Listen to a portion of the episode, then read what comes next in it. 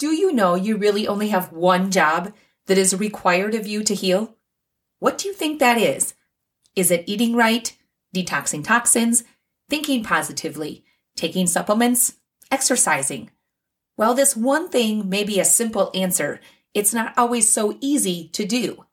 I have seen people to do this one thing over and over again with little to no success in their healing because they only do it on a surface level. To truly move the needle in your healing, this one thing needs to be done both on surface and deep levels. Curious to know what this one thing is? In today's episode, I will review this one thing that is your number one job when healing. Are you ready to stop the overwhelm and frustration and instead simplify your healing? I'm your host, Jenny Peterson, a chronic illness coach who helps those with chronic symptoms identify and release the unconscious patterns that are blocking their healing. That's right, I take out all the fluff, the supplements, the diets, the detoxes, and teach you how to heal just using your mind. I never said that it's easy, but it can be simple. If you're serious about getting back your life and health, it's time to put focus on the one area that will help you get there your own mind. Just a disclaimer, I am not a doctor. I am a coach that is training in GHK and GNM. I have worked with hundreds of clients successfully using this biological approach to healing. Take the information that I am sharing as you will and to your doctor if necessary. Now, before I get to the goodies, let me first remind you about a couple of things.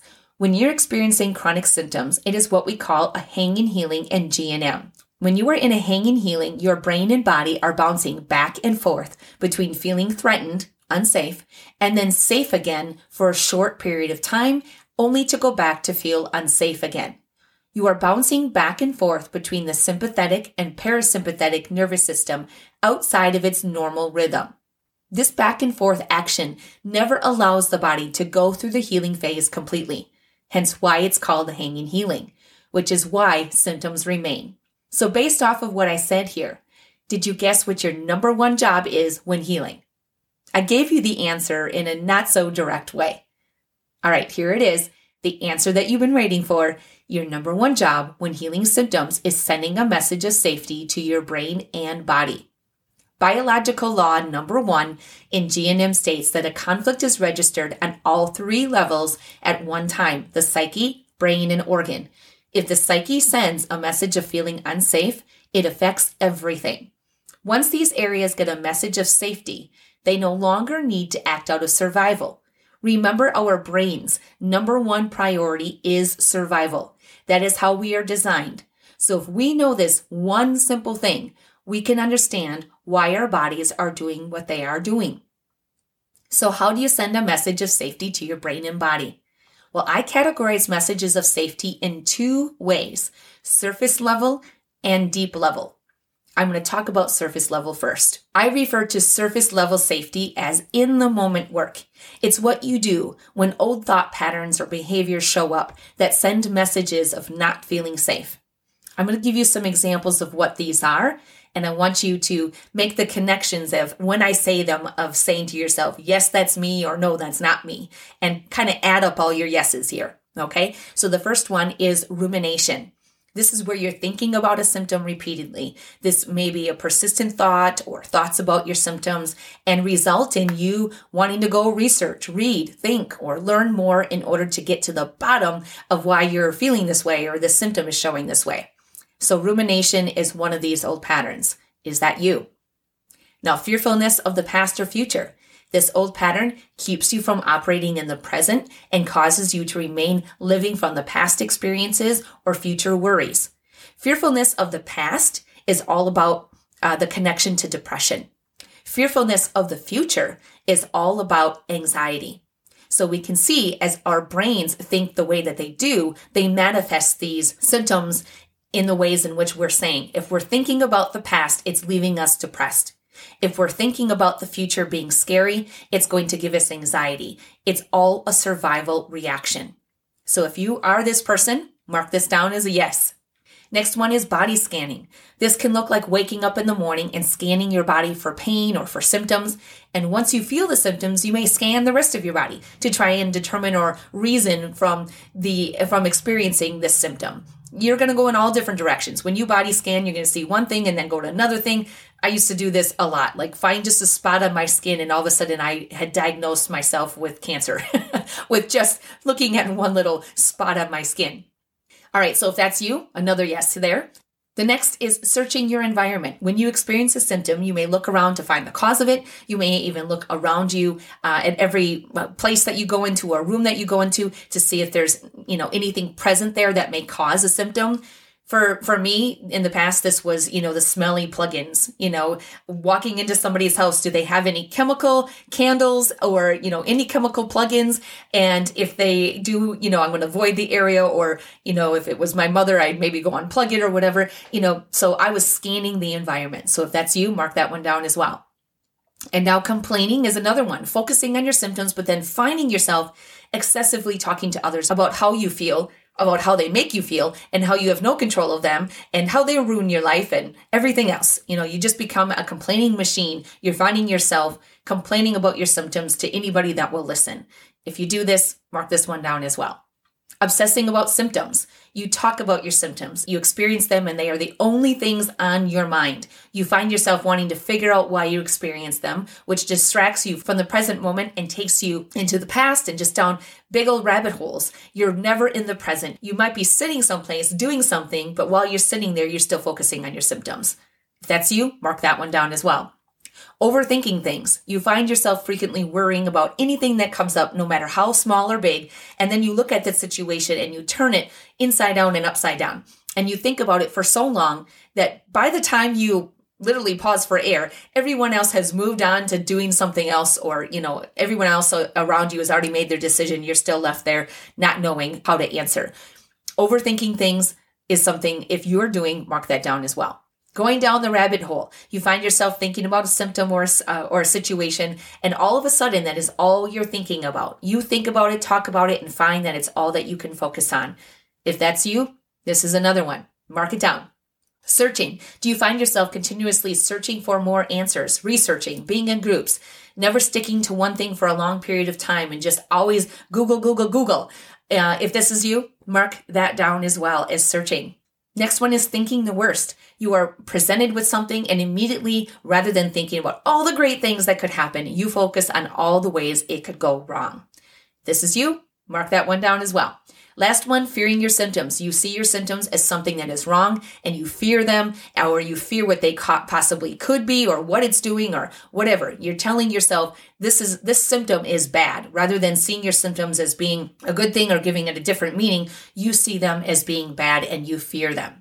If this is you, mark that down as well. So I just named a very, very common thinking patterns that those with chronic illness have. And each of these thought patterns are, are causing your psyche to be in a conflict state. So if you were following along and you marked down every time I said one of these and you just put down a line on a piece of paper of which ones you were, if you have two or more of these, you are constantly sending your brain and body a message that it is unsafe. They activate the sympathetic nervous system. They send messages of fear and not feeling safe to the brain and the body. And now your job is to stop these thoughts, which are well traveled patterns in your brain.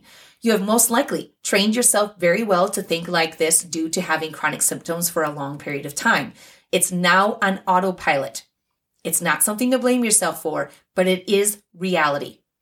Because those patterns are going to be so strong, you have to be persistent with stopping them, or what I call T boning them. Every time they come up, you T bone them with a thought or action that brings safety. The more you do this, the less and less these thoughts will happen, and the more you'll be sending messages of safety to your brain and body. So, what are some messages of safety you can do in these moments? You can smile. You can smile all day long. You can smile whenever you have any of these old thoughts that are coming in that aren't serving you.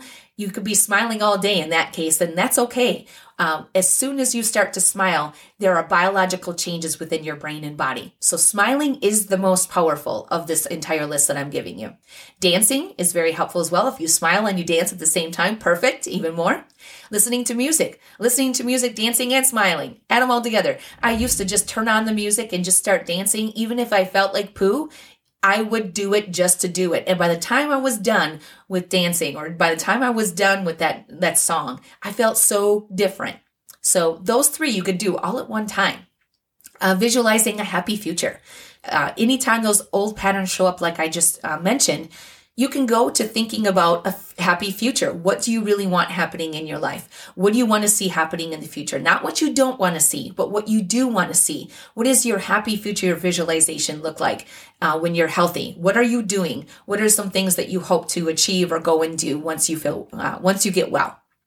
Watching funny movies is also a good one. Again, this laughing. Laughing is another one that biologically changes your brain and your body when you do it, much like smiling. You cannot create an environment of feeling scared or threatened when you are laughing and when you're smiling. Okay. So it definitely produces a good sense of safety to the rest of the body. So watching funny movies or listening to stand up comedy all day long or having in the background is something that I did on a regular basis just to keep my mind in the right place.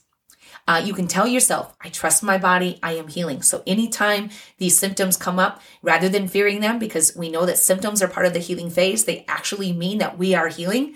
And if this is something that is a strange concept to you, I suggest that you listen to previous episodes where I discuss that symptoms are nothing to fear. They are part of the healing process. And the reason they're not going away is because we're not allowing the body to fully go through that healing phase. So when you experience a symptom or you find that you are, you know, distracted by the symptom or start worrying about it, repeat to yourself, create a mantra if you have to of, I trust my body. I'm healing. It's okay. Something along those lines.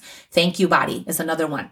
The last thing I suggest is, is a suggestion that I have for you from one of our coaches who was a previous student. If you've listened to Tania's story, she is also on another podcast episode of uh, how she came in with over 50 symptoms, bedridden, and down to three foods. Her famous phrase is, shut up, Fred. So whenever she would have these negative thoughts come in or that ruminating or fearing the symptoms, she used a lot of these other things. For her, uh, smiling and dancing was and future visualization was really uh, a big component to what she did.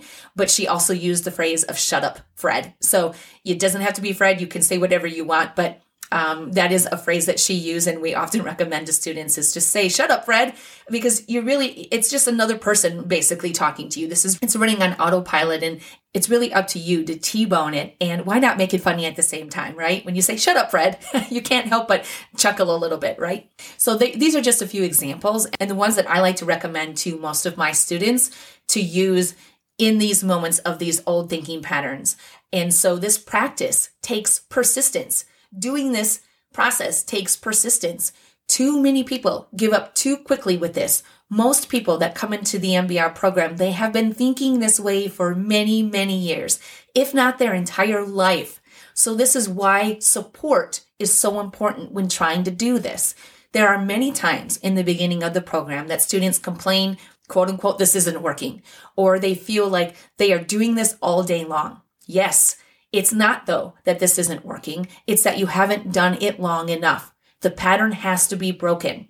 Having someone there to remind you and hold you accountable to keep doing it makes a huge difference when this happens because most people at this point in the game, which it may feel like forever that this person has been doing this stopping of old thinking patterns and it's really just a matter of a couple of weeks but it feels like forever because you know they're doing it every day and day in day out and they think it's just not working there's someone on the other side to say it is working keep doing it you're almost there versus quitting which happens with a lot of people the longer that you have had these patterns of thinking the longer it may take because the pathway has been traveled so long that doesn't mean that's the case for you, but in, in some cases it is.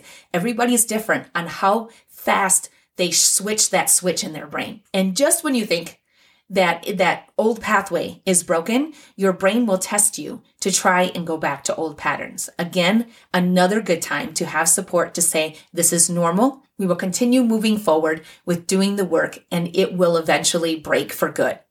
But here is the kicker. You will not heal by only working on surface level safety. It's only part of the solution. If this is all you do, it will feel like healing takes forever and you may even get little to no results. This is what happens with a lot of people that do brain retraining programs. Most of those programs are surface level work. I have people coming to me that have been doing brain retraining for years and have had maybe only 50% progress. That to me doesn't make sense. I don't like to use the word should, but in this case, I don't think healing should take this long. If you are doing the right work, there should be results. My program proves that. When students work daily to overcome old thinking patterns and subconscious programs, within six months, they have their health back and symptoms are resolved. That result comes from being persistent and being held accountable to doing the work daily. Now, like I said, creating this surface level safety will only take you so far. Your body will start moving into the healing phase for some of your symptoms just by shifting your thinking to messages of safety. But the piece that almost everyone misses is the deep level safety work. Deep level safety work is where messages of safety get taken to another level, a much deeper subconscious level. This is where we need to listen to your symptoms. Your symptoms tell us the type of unsafe messages that your brain and body are getting. So, based off your symptoms, we use GHK, GNM to make these connections. Dr. Hamer laid it all out for us. We just have to put together the puzzle pieces. So, here is an example. If someone has bladder issues, then that person has to find safety in setting boundaries because it is a boundary conflict. This person may need to speak up to someone or mark their territory. Setting boundaries is probably an area that this person has had a hard time with. So, with the right guidance, this person would gain the confidence to set boundaries where needed, which would then send a message of safety to the brain and body, which then allows this area of the body to heal. Someone getting into our territory is a threat to our survival according to our old brain. So the body adapts to survive, but within that adaptation process, we can see the message of what our body is trying to tell us. Our symptoms are always a message of the inner work that we need to do. Here's another example someone who has fibromyalgia. This is a self devaluation conflict. So, this means that a person is sending a message that they are not good enough. This could be from a particular situation, but most often, this is a lifelong belief that a person has had. It's the most common conflict that I see. And it includes several body systems muscles, bones, and lymphatics. So, to send a message of safety to the brain and body, a person would need to shift the way they talk and feel about themselves. This often includes working on memories that support this belief that they are not good enough, then shifting their mindset about themselves. This feeling or belief that I'm not good enough is a threat to our survival, according to our brain. If we are not good enough, we could be put in danger. Once a message of safety is sent, the brain and body will no longer need to adapt and the body will move into the healing phase. The deep level safety work is a major piece to healing. It's where the work that is required of you to heal gets tailored. We work on you, your specific patterns. Having the guidance of a GNM or GHK practitioner takes all the mystery out and really simplifies the process. Your symptoms tell you the inner work you need to do. Once you do that deep inner work, you will be set to handle life and anything that comes at you. If all you do is surface level work, when events happen or you get stressed, you will end up back in the same old place with symptoms. Your old patterns are going to continue going because they have not been addressed on a deep level. Surface level safety work gets you through the moment. Deep level safety work builds trust within yourself and empowers you to handle anything in life. Healing requires feeling safe, not just in the everyday moments with your thoughts, but in everything you do. Safety when you think about the future, safety in being yourself, safety in your choices, safety in setting boundaries, safety in the food you eat, safety in your body, safety in speaking up, safety in handling life, safety in being alone, safety in your ability to heal. All these messages of not feeling safe go beyond the present moment. They have been with you your entire life. Those are all patterns that are specific to you within the subconscious. No matter what has happened to you, it's now your job to create safety within your nervous system if you want to heal. I don't think I've ever used the word safety so many times in less than 30 minutes. Your ears should be ringing all day with safety. I actually hope, though, that they do for the sake of your healing. This needs to be your top priority, your number one job if you want to heal. I know it sounds easy to say. You just have to create safety to heal.